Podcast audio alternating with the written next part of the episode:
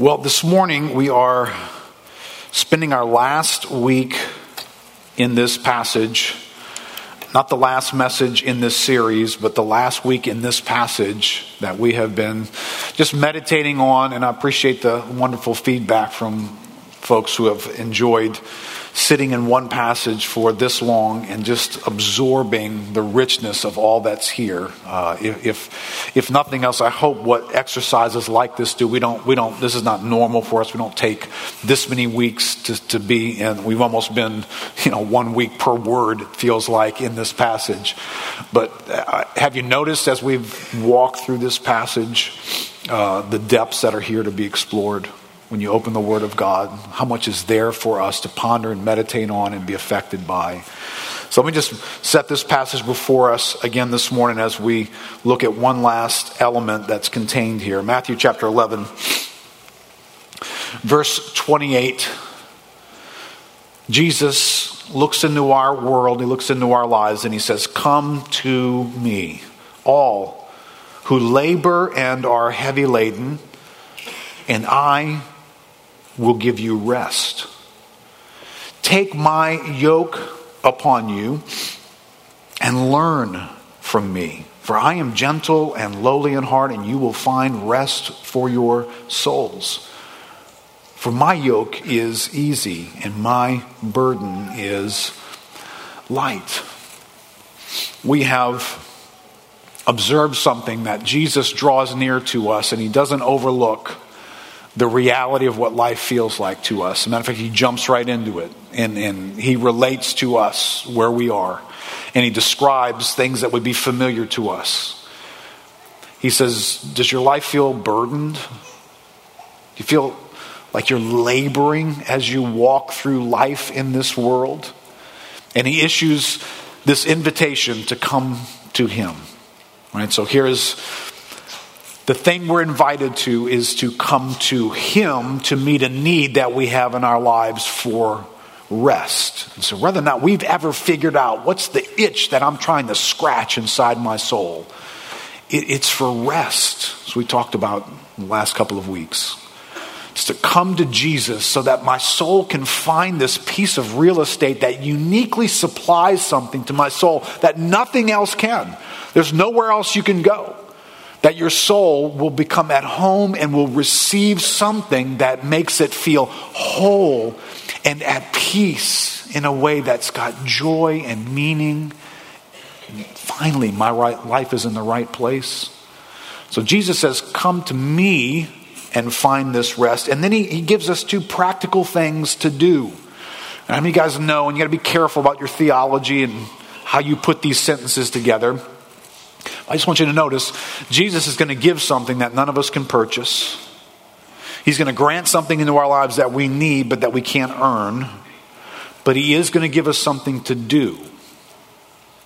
So please be careful. I know that theologically that can get people upside down. What are we called to do? Well, last week we said we're called to learn from Him. And this week we're going to look at what does it mean to take my yoke upon you. So there's something about realizing, experiencing this rest that's been offered to us that involves the taking of a yoke and learning. But what exactly is a yoke? Well, one commentator describes a yoke this way a yoke can be used literally for the wooden frame joining two animals, usually oxen, right? You guys would be used to seeing pictures perhaps of this.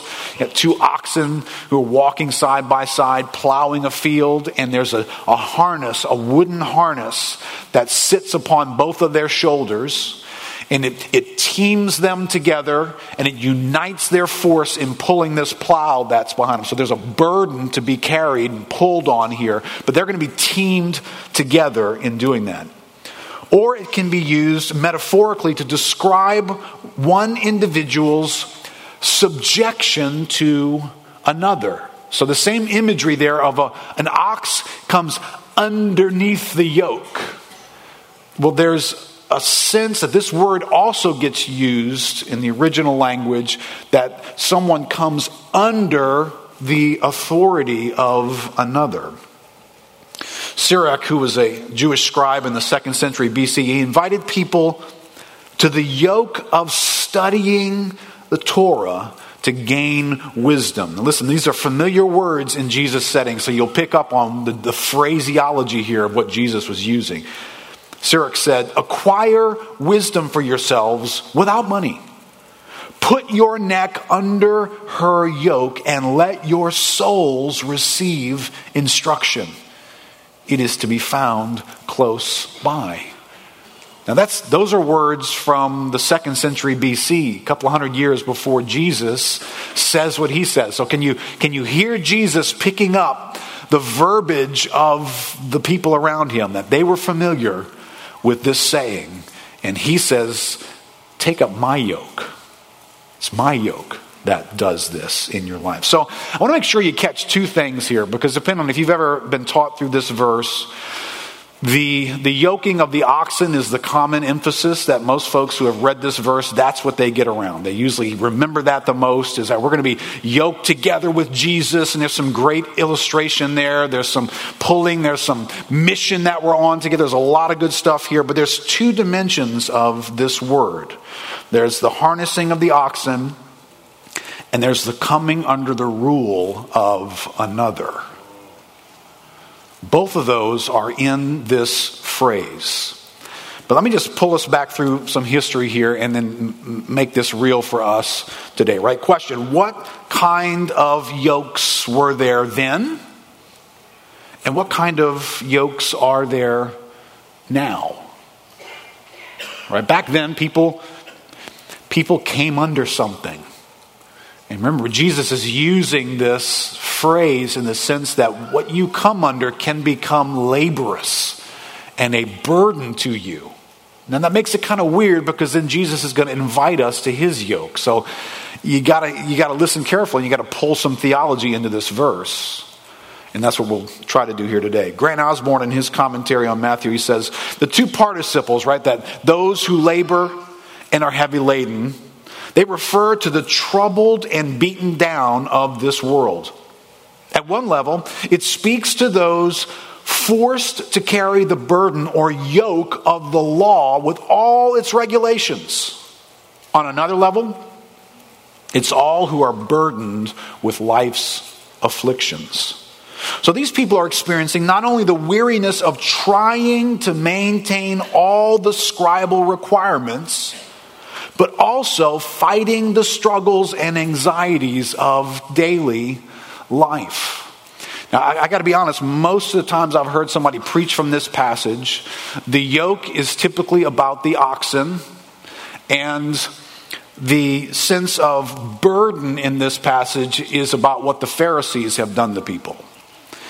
And, and, and, I think all that's true. I, I, just think when you get away from Jerusalem and you get into other settings, and, you, and this verse is applied to the Greco Roman world and not to the Jewish world, it's going to take on other nuances, which I think Grant Osborne catches here.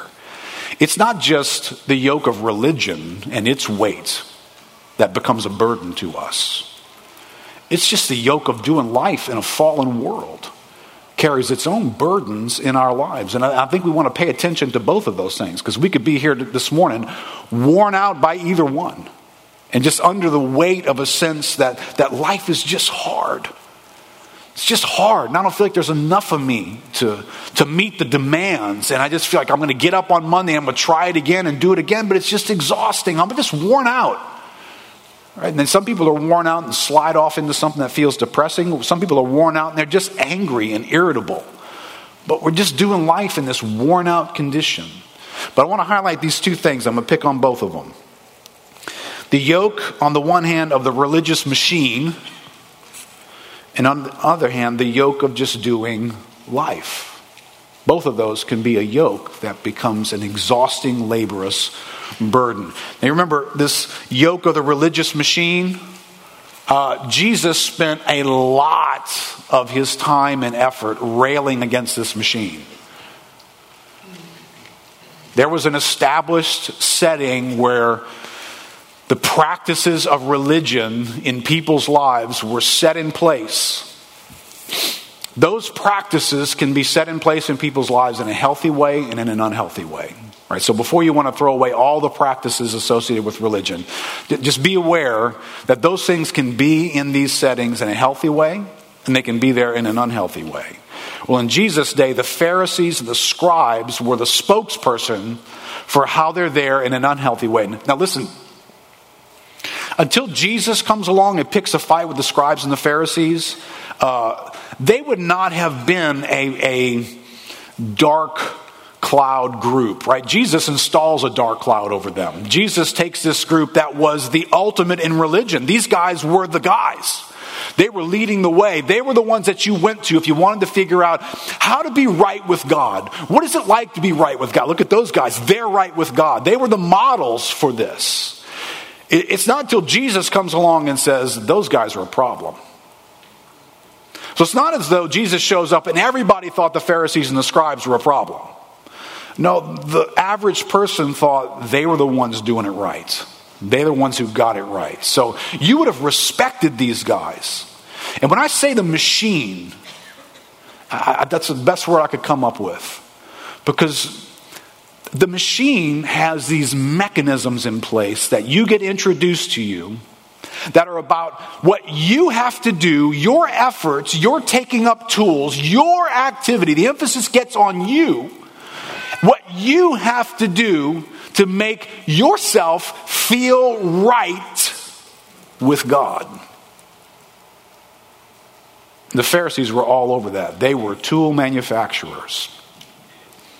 They were big on creating one thing after another that if you'll do this, and, and you'll do this, and you'll do this, and you'll do this, and you'll do that, and you'll, you'll do this as well. And they just had lists and lists and activity after activity that were leading you to believe that in order to be right with God, for God to be on your side, for God to be for you, actively with you, you are going to have to do all this machinery. All these activities sat on you.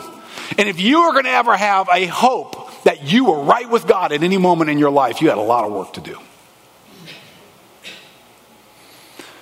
Now, that was the first century, and I'm going to give you a passage here in just a second. But when you move past the first century, can I, can I tell you the, the religious machine moves on? The religious machine is alive and well today. Mechanisms created by men that we pick up and use them in an attempt to be right with God. That's the religious machine. Islam is a massive religious machine. Islam introduces the world hundreds of years after Christianity is when Islam comes along. And Muhammad introduces the world to all that you must do in order for you to be right with Allah. You say Islam is not about featuring what Allah would do to make you right with Him. Is it? If you studied Islam at all, you would know the emphasis is featuring what you, when you get around it, you walk away with a sense of what do I need to do? listen, this doesn't go away, and it doesn't just get contained there, right? I, I grew up Catholic here in the city of New Orleans. So I knew more growing up about what I needed to do. I felt the weight and the responsibility of what I needed to do. That was what was featured, and it produced massive amounts of guilt, effort, because you just never felt like you were doing enough and you knew you had a bad rap sheet to start with, at least I did. I don't know how you did, but I, I did have a bad rap sheet. And there was this, uh, this machine available to me that if I did this, then this could happen. And if I did this, then this could happen. It, was, it all got led by me. I, I had to put the coins in, I, I had to make some kind of deposit. And this just instilled in any of us the, this sense that the weight of this sits on me. It's a burden. Now, like I mentioned in your outline there, there's this thing called the Christian hybrid version of this. That you can be sitting in this church today and you'd be listening to everything that has a do next to it. And that's why I highlighted the fact that in this verse, there's some doing. Be careful what you do with your doing.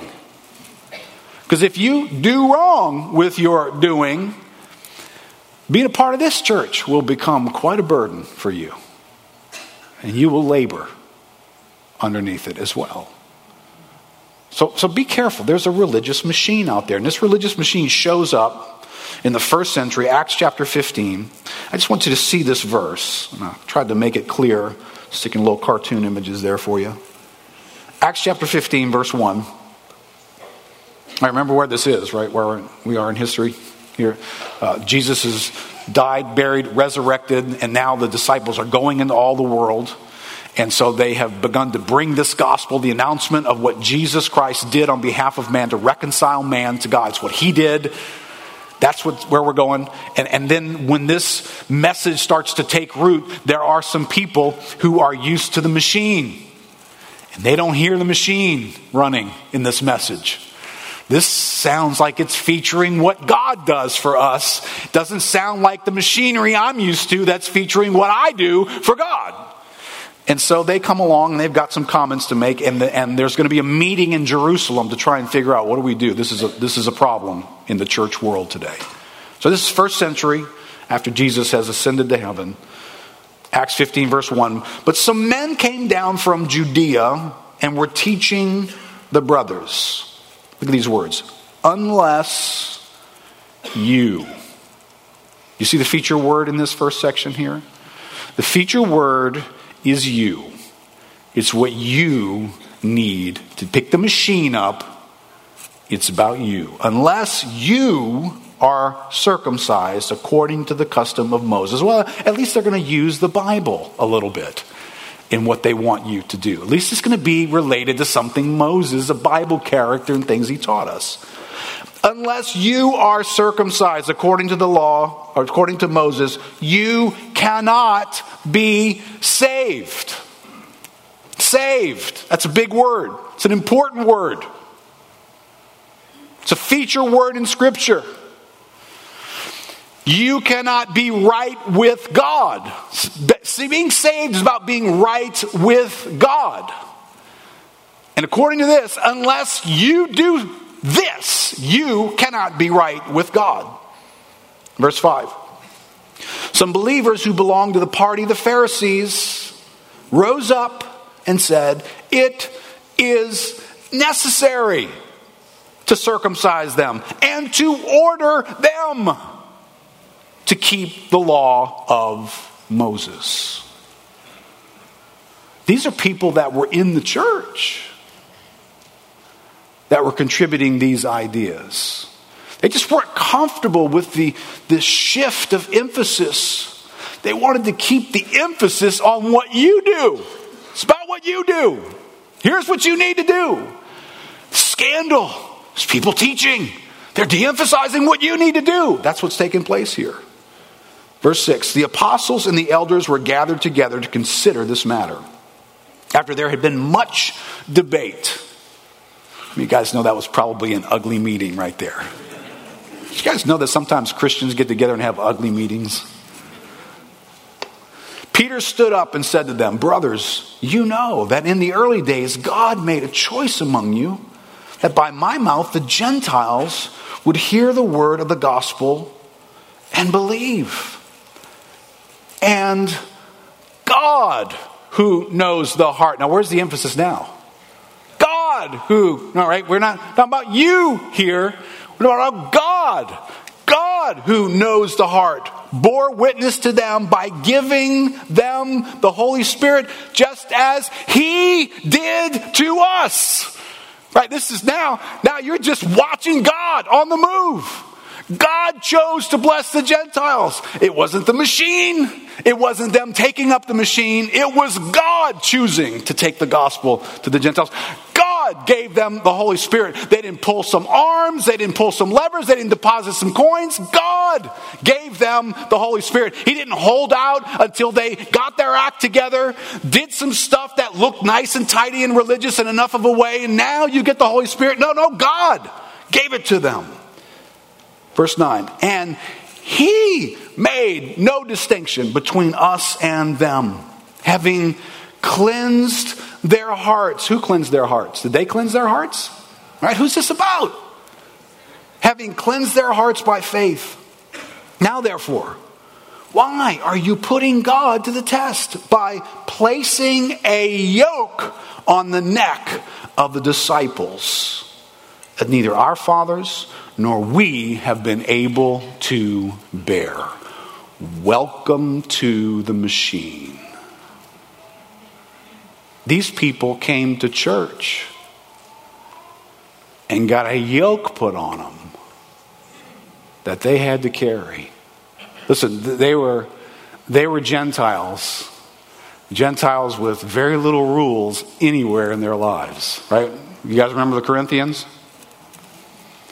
There just wasn't a lot of religious tradition going on in these guys. So these guys feel like, oh, well, we need to install some.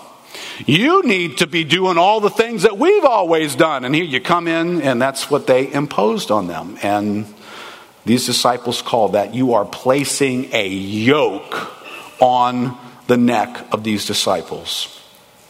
But, this is a contrast in verse 11, but we believe that we will be saved through the grace of the Lord Jesus just as they will but we believe. You're placing a yoke, you're giving them something to do in order to accomplish getting right with God. But we believe, by contrast, not that, but this. We believe we're going to be right with God by the grace of the Lord Jesus Christ. Now, you understand, this is the yoke Jesus invites you to get under.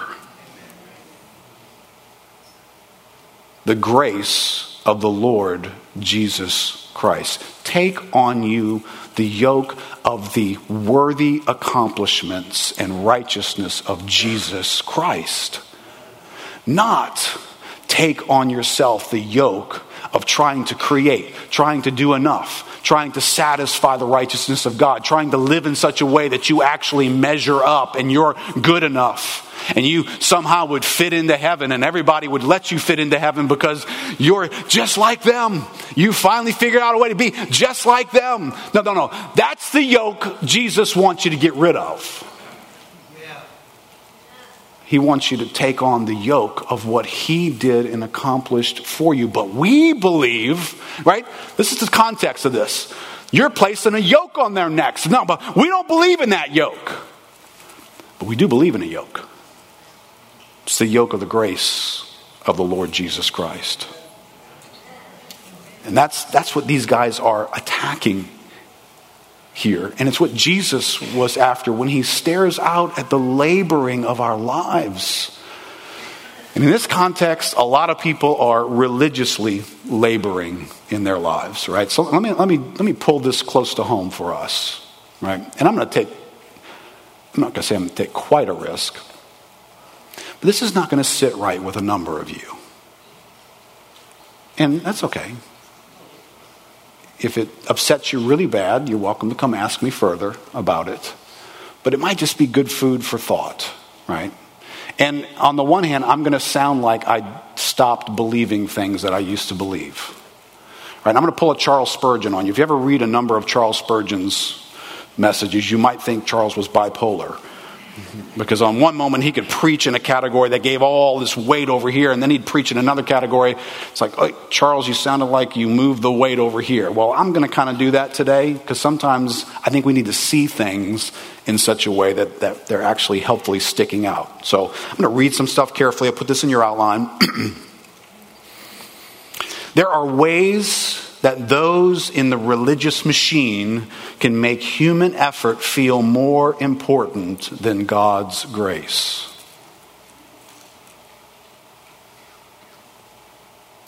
And that could happen here. That could happen as we fellowship with one another. That could happen with a sermon illustration that stuck out really far because it was unique and captured my attention. That could happen in your small group we in the religious machine can make human effort feel more important than God's grace. Right? So, question for you How many have ever felt like the world of the church is a burden? Being involved in the church, it's, it can be a burden, it can be hard. It'd be hard to be a part of this church. I know some of you feel that way because some of you have told me that. I'm not sure if you're aware that there'll be people sitting here who feel like, you know, being a part of the church, it's just hard. It's hard. Now, I'm not going to try and unpack all the reasons that that might be, but I just, in this context, I just want to stick some food for thought. Right? Wrote this in your outline. We come into the church community, right? These Gentiles did that in the first century, from a place in the world with its own brand of moral chaos or anarchy and self created boundaries where most people don't care much about what you do or don't do. Uh, unless you mess with their stuff, unless you're personally related to them, going to make them look bad, most people don't care what you do. They don't have an opinion about what you're doing, whether it's right or wrong, or needs to be tweaked 15 degrees in this direction, or they caught you saying something, but you used your verbiage and your lingo just a little bit off, so now they're going to adjust you. Most people that you relate to, they don't care about what you're doing with your life. But have you noticed when you come to the church, all of a sudden people care? You care, right? You've been taught to care. You've been taught from the pulpit to care. I try to encourage you to care. But that can take on some weird stuff. Because the Gentile coming in off the street, he doesn't have your vocabulary, he doesn't have your history, he doesn't get what you're saying. He just knows you think he's dressed wrong. That's all he knows. You've given him something to do that he doesn't know where to put it, what to do with it, but sounds really, really important because of the way it's being brought up. You come into the church and you slowly begin to bump into a community that has specific ideas and convictions and ways of doing lots of different things in our lives. Those things can feel like practices or they can feel like requirements. Or you can come into this setting and there's a way to do stuff. Stuff that matters to us. There's a way to do relationships. There's a way to be married. There's a way to do money. There's a way to do entertainment. There's a way to do clothing. There's a way to breastfeed your children. Some of y'all get that. And you could come into church, by the way, you know, if you're not doing that, there's a way to be a stay at home mom. Let me see if I can get a little warmer to trouble. There's a way to do all kinds of things in life. What happens when those ways they, they start feeling like requirements to us? This is what you're required to do as well if you want to be right with God. Oh, listen, for the Pharisees, we, we douse them in gasoline and set them on fire in a second, right? Can you believe they picked up circumcision and we're imposing that on these people? Well, can you believe some of the things that we might be imposing on people? We just don't have circumcision running around in our background. We got other stuff that we can turn around and make it feel like if you don't do that part of your life this way, there's no way that the, the grace of God can be active in your world. There's no way. And I wonder if we won't have our own moments where we would be told we have put a yoke on people by our convictions that we have elevated to a place that feels like a requirement. Your outline wrote When we turn Christianity into something that we must achieve, we increase the likelihood that it will begin to feel like a burden. When it starts to feel like, unless you, it is necessary, right? That's the language in Acts. When it starts to feel that kind of a way, then it starts to feel like a burden. It's a weight because it becomes about you and what you are doing to make your life become something and to make God be on your side and do anything favorable for you in the future. You heard of HPV? Not the HPV you're thinking of right now, but the human performance virus. Without recognizing it, many of us can install a virus in the programming of our Christianity. It's a virus that makes our lives first and foremost dependent on us, on how our actions dictate and dominate God's actions. Oh, God's going to do stuff, but the emphasis for us and the weightiness for us is on our actions. What are we going to do so God can do what He's going to do? And we do this, and it sneaks up on us, and, and it gets revealed in some ways, right? Uh, if you're prone to, when, when life gets difficult, hard, takes a bad turn, has a tragedy in it, if you're one of those people who stops and presses the rewind button to look back at your life to figure out what did I do that made that happen? If that's in you, then you've got a human performance virus problem. You think somehow God can't show up in your life and invade your life with His grace because when you press the rewind, you were stupid right here, rebellious right here, and just didn't even know better right here. So, I mean, listen, I, this, is, this is a virus. It is all over the place. I, I don't know how many people I've met with through the years that when life goes bad, the first thing they want to survey is what did I do? What did I do? Tragedies come. What did I do? What did I not do? Right? Parents are great in this category, aren't we? Aren't we just wonderful, right? We watch something happen in our kids' life. What did we do? What did we not do? Well, it's all about you. Right, what a burden! Can you imagine? You're going to walk around for the rest of your life. It's all on you, baby.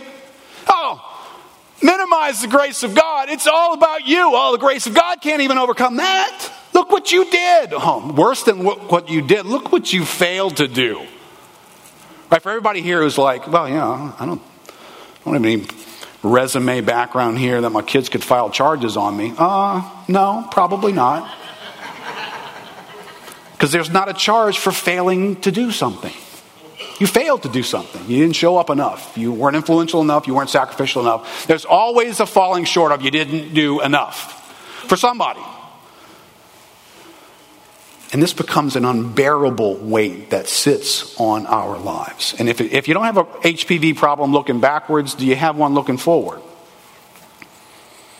Do you have the idea that, that God's just waiting you know, your whole future is in the wings just waiting to unfold. And, you know, it could be good if you would just, whatever, get your prayer life together, read your Bible more, do something more Christian than what you're doing. If you just do your part, well, then you could start expecting that God would show up and do his part in your future. Listen, if that's floating around inside of you, you got a yoke on your neck that's really, really hard to carry. Now, listen, I, I don't want to make it sound like what we do doesn't matter. You guys have listened to enough messages from this pulpit to know what we do matters. What we do matters. Jesus actually is giving us something to do in this passage.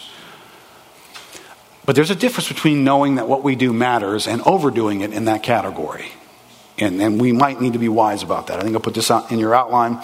And for some today, we have made our actions to matter at such a level that God can't be God unless we pull off not being fallen creatures in a fallen world. When I can finally stop being a fallen person, damaged, limited, needing a glorified body, needing for what God prepares our, for us in the future, if I can't act like that doesn't exist, if I can't overcome the trials and difficulty, if I can't do that, well, then there's no way God can be God next.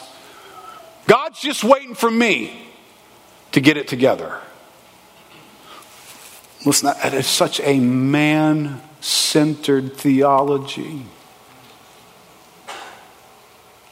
When you just go back and read the Bible, is that what you find?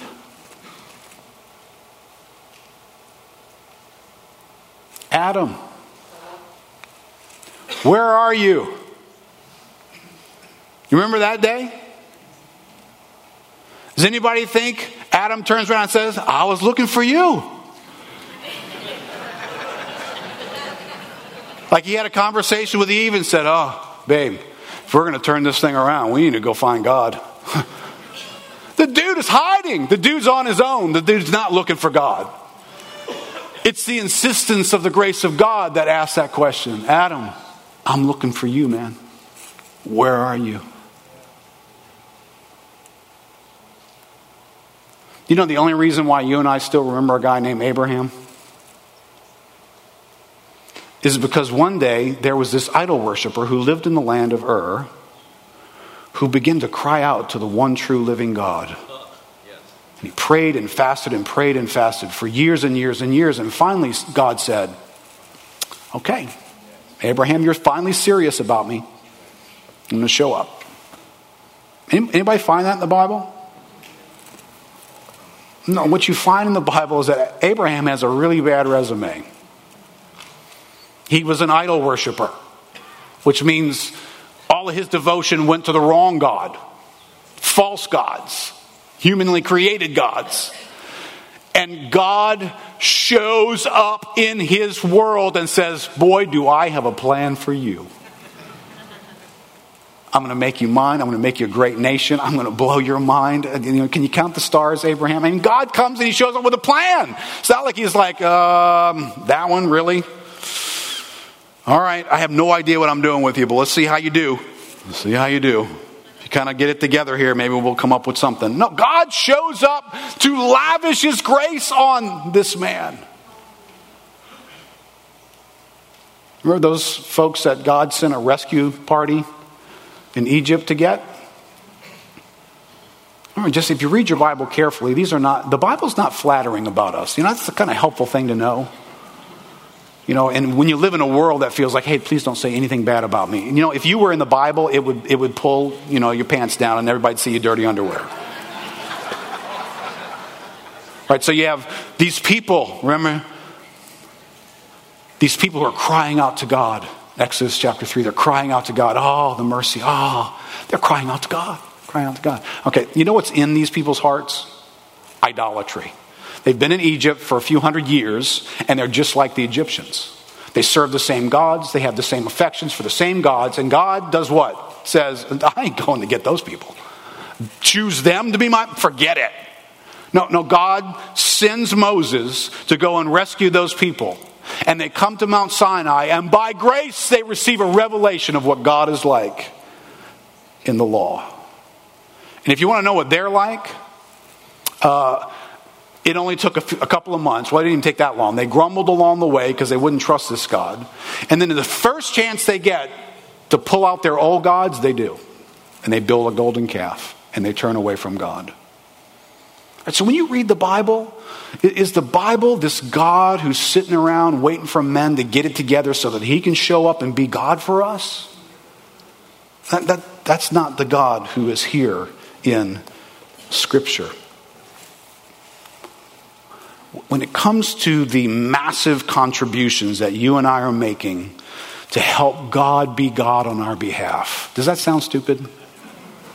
Does anybody think you actually had a day last week where you made a massive contribution? Can I, can I give you some scale here? Can you, can you look at this with me? You guys, I know it was last, this past week, the uh, anniversary of the pale blue dot. Did you guys come across this from NASA? Is this going to work? Here we go. All right, so if we start on the left here, we recognize Earth, right, all the way up the top there. All right, so that's that's not too far from Earth, right? I just want you to, find you on Earth right now. All right, so you are about to make a massive contribution to the God of the universe. Okay?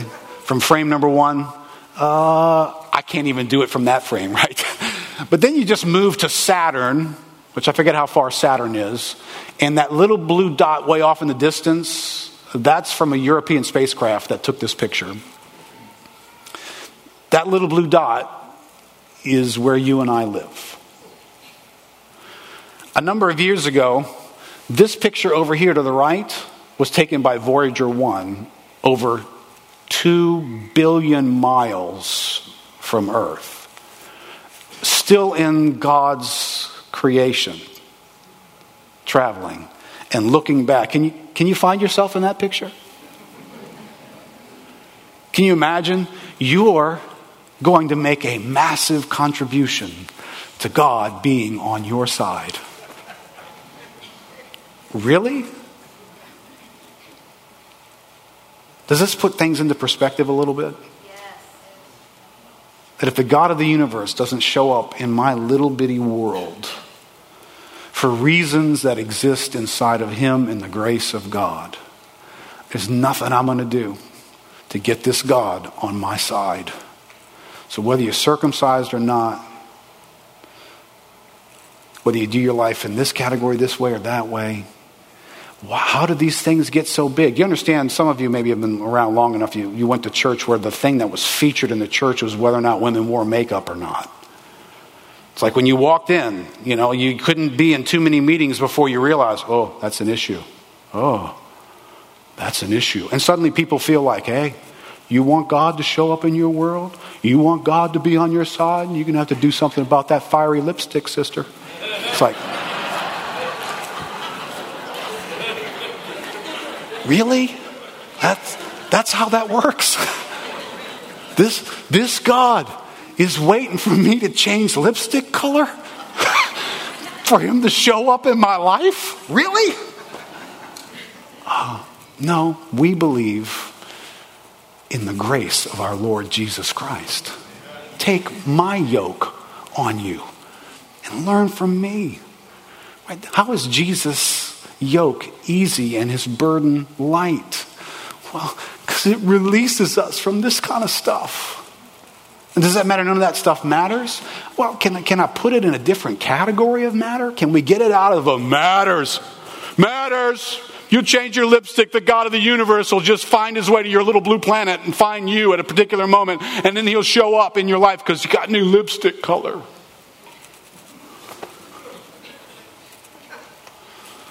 This is so upside down because it's so man centered. It, it, it, depicts a God who doesn't get to be God unless we can crank him up and make him God. That's a burden. Good luck with that one. You will wear yourself out. That's what the religious machine does, it wears us out. But unless you want to blame everything on the religious machine, uh, the yoke of doing life will wear you out too. This is a massive category for us today. Go back to Grant Osborne. He says, on another level, it's all who are burdened with life's afflictions. He goes on and says, they are fighting the struggles and anxieties of daily life. Which, I, quite honestly, I think this one's a more lively category for most of us here today. Remember, we're, we don't live in Jerusalem. Our culture barely cares about morality. Barely. It's taught us to barely care about it too. So we're probably not laboring underneath a lot of the stuff that some other generations and cultures have labored under. We're, we got more going on in these categories, right? And Jesus speaks to this, right? He wants, to, he wants you to come to him and let him take that yoke as well, right? Places like Matthew chapter 6. Do not be anxious, Jesus said, saying, What shall I eat? What shall I drink? What shall we wear? For the Gentiles seek after these things, and your heavenly Father knows that you need them all. Right? Seek first the kingdom of God and his righteousness. All these things will be added to you. Right? This is the yoke of our own anxieties. As you and I do life, there's this anxiousness of life that sits on us about how do I create my future? How do, how do I get a good future? How do I make my life work? Well, that, that's the same problem. It, you, you are under the yoke of you being the person who's going to create your world for you. Jesus says, Come to me. Come to me. Come to my Father. Take that yoke off of you and take my yoke on you. James 4, verse 1. What causes quarrels? What causes fights among you? Is it not this, that our passions are at war within us? You desire and you do not have, so you murder. You covet and cannot obtain, so you fight and quarrel. What is this? I'm going to call it the yoke of conflict. Right? And it's a burden that sits on us because we feel the weight that we've got to make sure and get our way. I've got to get my way in this. I've got to win. I've got to look out for my own interest. And so I'm holding my ground, and the person I'm in conflict is holding their ground because we're fighting to make sure we're going to have a good life in the future. We're under the burden of that, and it creates conflicts. And whatever you were burdened with before the conflict now is another burden. And the weight of life gets even heavier. Right? You already had troubles, right? How many of you guys recognize that? You had troubles, and then you had conflict, and it's like piling another brick on top of the problem you already had. Now, now you're on the outs with the people that you were trying to work through the problem with. Well, that's a yoke. Lamentations 1 says, My transgressions were bound into a yoke. My transgressions, right? My blowing God off, do things my own way, they were bound into a yoke by his hand. They were fastened together, they were set upon my neck. He caused my strength to fail. The Lord gave me into the hands of those whom I cannot withstand. You know when God took actions like that in the Old Testament and still when he does it today? Do you understand why he does that? Right? It, it's that we would look away from ourselves to him. It's like, you know, when, when God gives you what you want, it's God's way of saying, okay, you'll be back. You want that? I mean, you won't seem to stop wanting that. You want that? Here you go. Okay, all right, we'll have it. You'll be back. He gives it to you so that you will be back. He lets the yoke of your own transgression sit on you. Right? That first aspect does say God put them there. The same God who subjected all of creation to futility in the hope that we would turn to Him. Right? we visited the Corinthians. I won't go into the details of those guys, right? They created burdens for their lives. They had conflicts, they had problems, they had divisions among them. It was competition, they looked for status. All that stuff is a yoke. If, you're, if any of that's true in our lives in these categories, every day of our life is a labor to improve our status, to get amongst the right people, to work the crowd, to manipulate life because I need my life to become something, and the burden's all on me. So listen, life can get pretty heavy, can it? All right, 21st century life is wearing people out, exhaustedly wearing people out. And, and I know some of that's because there's a, the religious machine is part of that, but quite honestly, people are, are being worn out by a world that features, you know, the old FOMO phrase, the fear of missing out.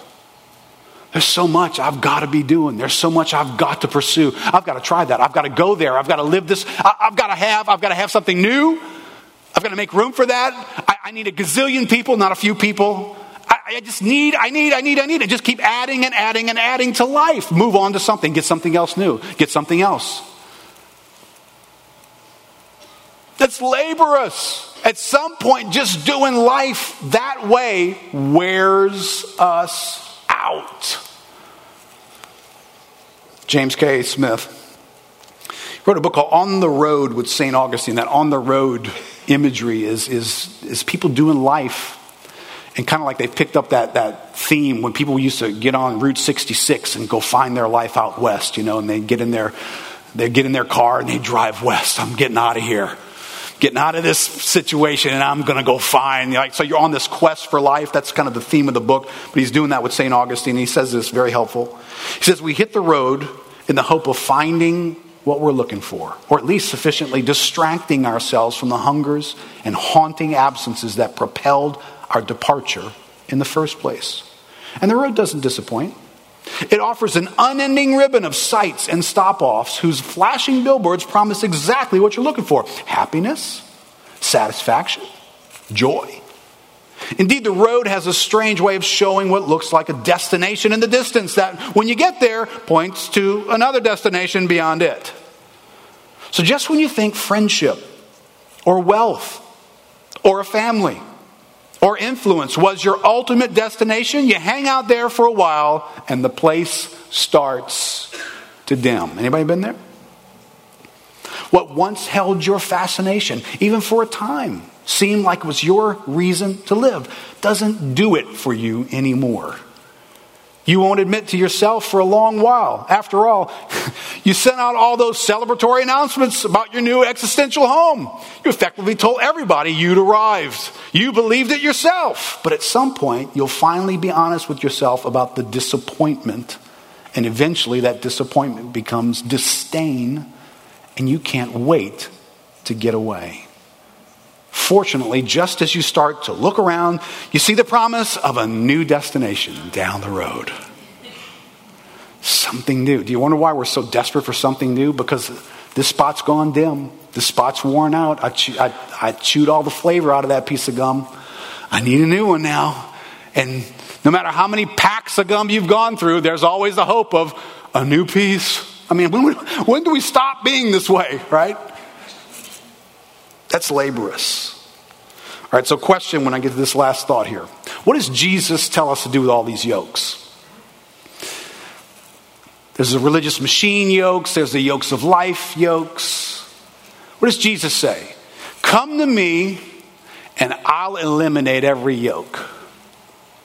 Come to me and get rid of every yoke that exists. Does Jesus invite you to a yokeless reality? Careful what you read in that passage. Would you read that passage and say, Jesus Christ is anti yokes? Would you say that? You can't, can you? Because he actually says, Come to me and take up my yoke. Jesus doesn't hate yokes, he just hates the wrong yokes. He's not here to eliminate them, he wants to exchange our yokes. Put in your outline there today's culture features yokelessness. Or literally, this is a phrase that's popular today. Don't put that on me. How many of y'all have heard that? Don't put that on me. You know, it's like, hey, you, you just crossed the line and did the ultimate wrong thing. Don't put that expectation. Don't put that idea. Don't put that tradition. Don't put that on me. Don't place me under the obligation of anything except what I create for myself.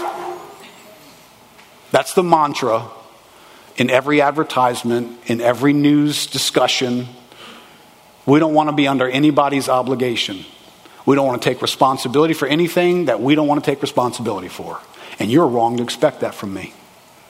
And that's the world that we're living in. This makes for really fun partnerships. I don't know if you've noticed that. That marriage is in the hardest place I think I can ever imagine it's ever been. Because when my world becomes, don't put that on me, don't give me your needs. Don't put your slow pace. Don't, don't put the struggles you have. Don't put any of that on me. I, you're a certain way and I don't want to deal with that. Don't put that on me. Right? When that's the world I'm creating and I'm living in and I'm expecting you to validate my world over your world, I'm expecting you to drop everything about you and just be about me and about what I want and validate what I want and support what I want and encourage what I want. When that becomes marriage, whoo, it's a bad day. It's a very bad day. But you want to know why Washington, D.C. looks the way it does? Because there is no partnership when a culture starts to believe that what I want, what I want, is the only thing that matters. There's no way these parties can come together and do anything together because the wiring of our culture over the last 20 to 40 years has been it's all about you. You don't need to make this work for anybody else. So if you're looking for a turnaround anytime soon, it ain't coming.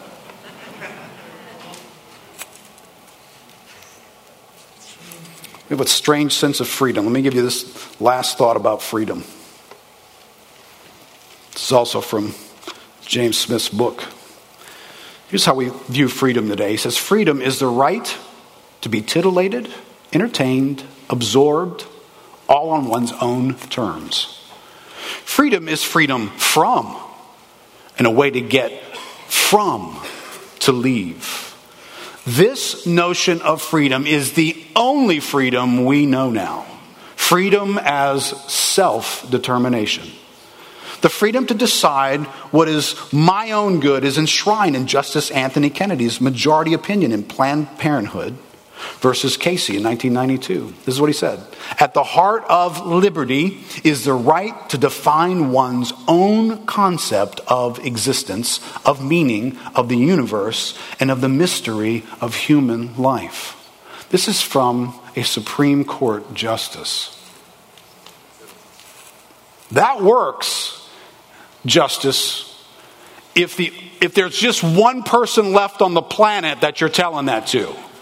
But if there's two, that doesn't work anymore.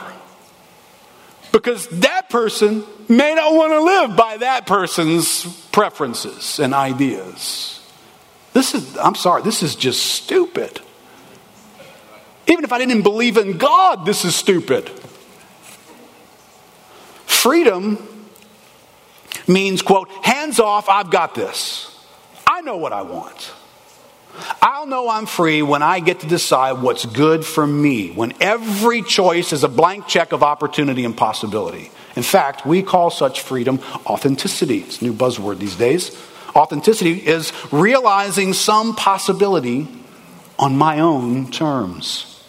It doesn't matter what you choose, what matters is that you choose. Freedom is getting to make up what counts as the good for yourself. You get to self determine. You get to make up whatever is good for you. Be, be careful that you don't come to Christianity with this idea that hippie Jesus wants to kick off all yokes and just turn you loose, man. You know, that's the one thing. You know, I'm looking for a church where just, you know, Jesus just says, like, hey, hey, hey, chill, man, just do whatever. You know that, that Old Testament cranky God? He's chill, man. He's chilled out a lot. He's just mellowed with age, and he's not into all that stuff anymore. You just come. Come to me. There's a recliner. Come to me. Don't do anything. No, you don't have to learn anything. And you don't have to take any yokes. I'm anti yoke, man. Get the yokes off of you. Just do whatever. Right? You understand that's not Jesus, and it would be the most unloving thing Jesus could ever do in your life. It would be him standing and saying, you know, when I originally said don't eat of that tree, eat of the tree. You don't need God. Do whatever you want. Did, did that turn out well? Can you remember that every ounce of your confusion and your pain and your suffering came from eating that tree? It came from freedom from God. God didn't design you for that kind of freedom. He designed you for Himself. I, I need to get under the yoke of Jesus Christ. Here's a crazy idea, a couple of images here for you. What would it look like for a train to be really free? Right? When you're a kid, you, you learn from little choo choo train stories, right? What about the train that driving along the tracks, just lifting up its eyes as it passed through the Tuscan countrysides of Italy? It sees this wonderful villa, and it just, but the track goes this way, and the little choo choo train wants to be over there. I want to go over there. I, I, want to, I want to be set free from these rails. I want to go over there. How many of you know going over there is not a good idea for Mr. Train? Right? Let me show you why it's not a good idea for Mr. Train. The Khanna rail disaster occurred on November 26, 1998, near Khanna, India's northern railway in Punjab, when the Calcutta bound express collided with six derailed coaches which were lying in its path. At least 212 people were killed. Right, do you see that image there? That's what free trains look like. That other image as well, New Delhi. At least 118 people were killed and around 200 injured when 14 coaches of the Indore Express derailed near the city of Kanpur. They derailed, came off the rails. But who, that, who wants their whole life to be lived chasing a rail? That's it. They just get to go where the rail goes. I want to be free of that. Uh, I don't think you know what you're asking for. I want to jump the rail. Oh, that's about two and a half seconds of freedom, followed by massive destruction. You sure you want that? How long does two and a half seconds last, right? I mean, that's our question. derailed from the constraints of the rail, free to pursue their own designs on life. Turns out that there's a kind of freedom that's not good, not for you or for the others around you. Because interesting, when some of those cars decide we don't want to be on these tracks, we want to be on those tracks, they go headlong into a collision that destroys themselves and others. How many of you guys recognize that's not a train story, that's a human story? When you decide you don't want to run on the tracks that the God of the universe wants you to run on, you're going to run on a different set of tracks and you insist on that, can I just tell you, you're going to blow yourself up and there will be casualties as well. You'll blow others up as well. All right, this is the world we live in. Trains are created things. They don't self generate or self define. They live their greatest existence when they fulfill their Creator's design for them. I believe in engineers. Most of you guys know I was an engineer. I, I don't like when my kids open the cereal box wrong because there was an engineer who designed how that's supposed to go back together. So when they rip it open wrong, it's like, ugh. Trains are designed. There's an engineer who thought through what needed to be a certain way in order for this train to, to, to perform, to, to be able to go fast and pull things and fulfill its purpose. It doesn't have a different purpose than what it's been assigned. And you and I have an engineer, a master engineer, who designed this world that we live in. He created us. He created us a particular way. I don't think this has gotten your outline. It says, We are creatures who have been created, designed, and purposed by and for the Creator. The very best thing we could do for ourselves is to come under the yoke of our Creator to accept his purpose and to yield to his ways and wisdom to fulfill his purpose and plans. Eric, you can come back up. Remember, we started this journey through this passage with Jesus staring into the story of humanity. And what was going off everywhere was the loud alarm sounds of burdens, labors, weariness, broken life. That's, that's the sound that came from the crowd as Jesus looked into their lives. And with compassion, he had come. And with an invitation, he called to them Come, come to me. Take my yoke on you and learn. Take my yoke. What does that mean? Take my yoke.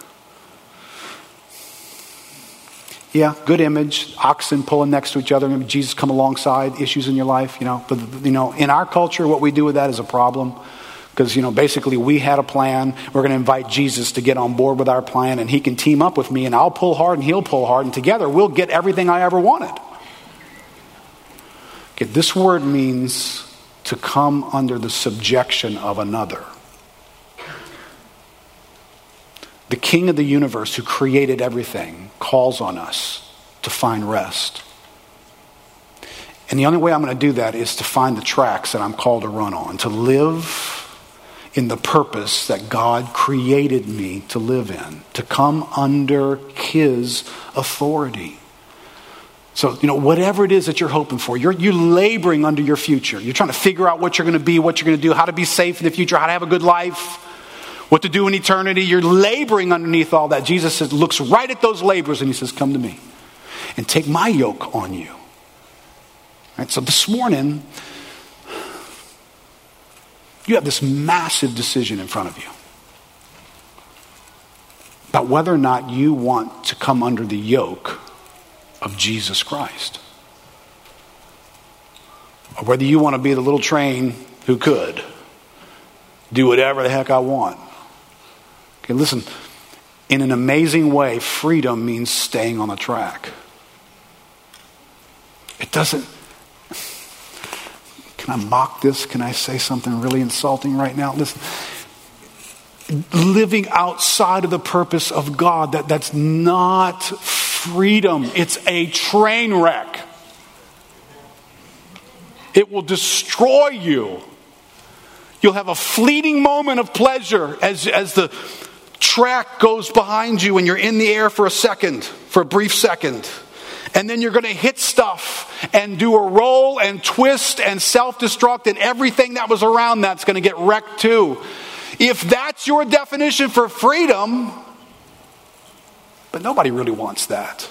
The God of the universe says if you want to live in freedom, you're going to have to be underneath me, living in the purpose that I give you. So that's the question for every one of us here today. If your soul wants to find rest, are you willing to deliver your soul over to Christ and surrender it to Him and put it underneath Him? Right? Jesus called me, follow me. He's like the lead engine, follow me, right? Be, be part of what I'm doing. And every one of us here, right? Some of us maybe don't even know Christ yet. That's the question for you. Are, you willing to surrender everything about you to Christ, to have the life that He plans for you so that you can have rest? for the rest of your life, knowing God is with me, God is for me, God is graciously going to go with me. I don't, I don't have to be good enough, I don't have to make it all happen myself. God is going to go with me. His yoke is easy and his burden is light. Listen, maybe some of us made that decision a long time ago, but we're here this morning and it's like, um, I jumped the tracks because I wanted something that I wanted, and I didn't really care what God wanted. Now, the great thing is, this God that you stare at on that little blue planet, this God comes after you. He shows up at train wreck sites to put your life back together and to, quote, get you back on track. And He's here this morning to do that. Let's stand up together.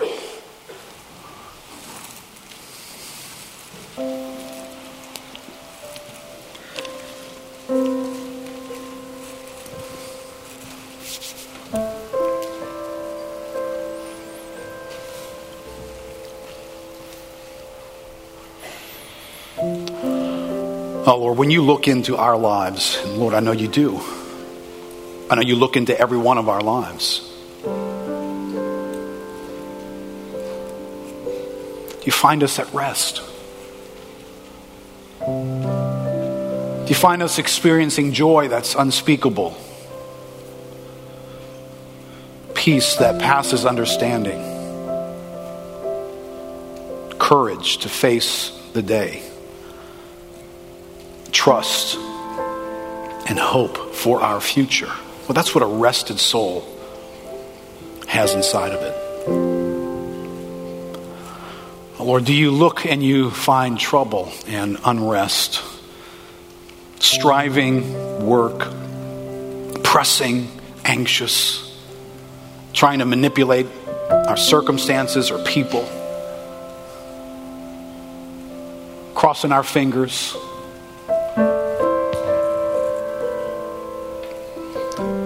Because we've built a world that depends on us, on what we do for us. But I know there are some here this morning who are just worn out with that life.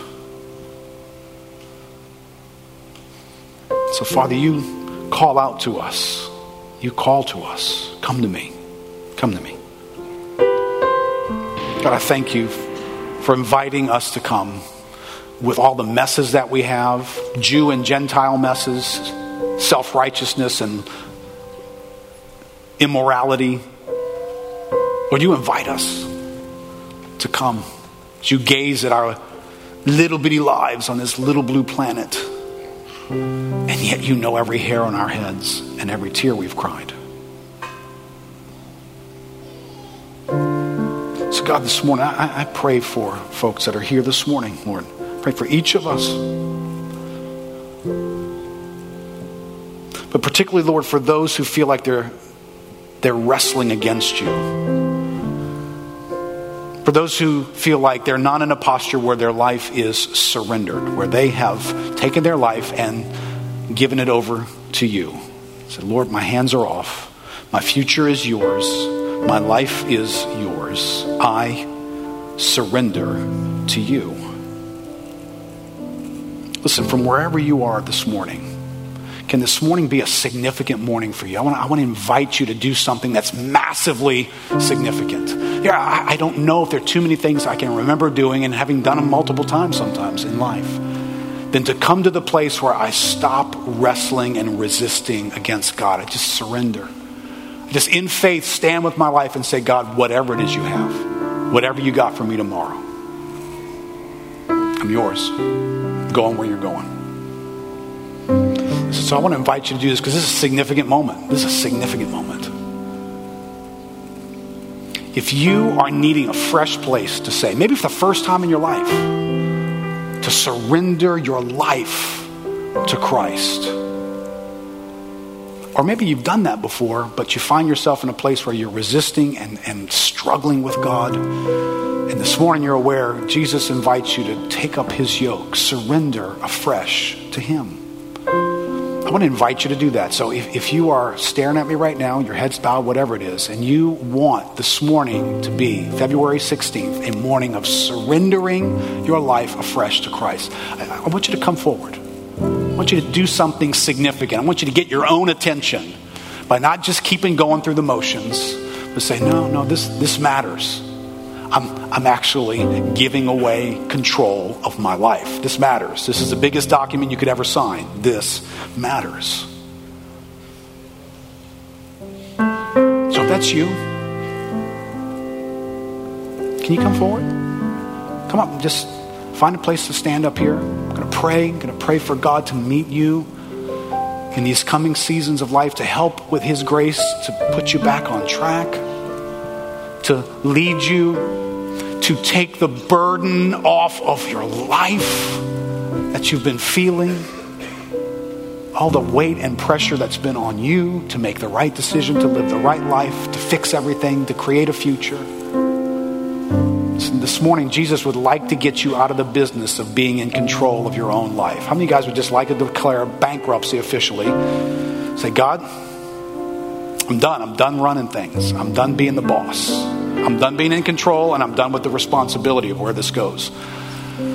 I surrender my life to you.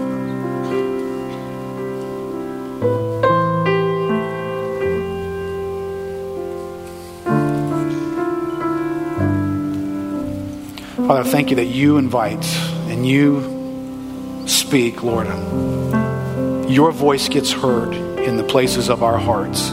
so, God, this morning, would you be personal with each person here to let them hear you are the one appealing to them? You are calling them by name. You are saying, Come to me. Come to me. With whatever burdens, whatever yoke you've been under, just come to me exchange your yoke for mine. Take my yoke on you.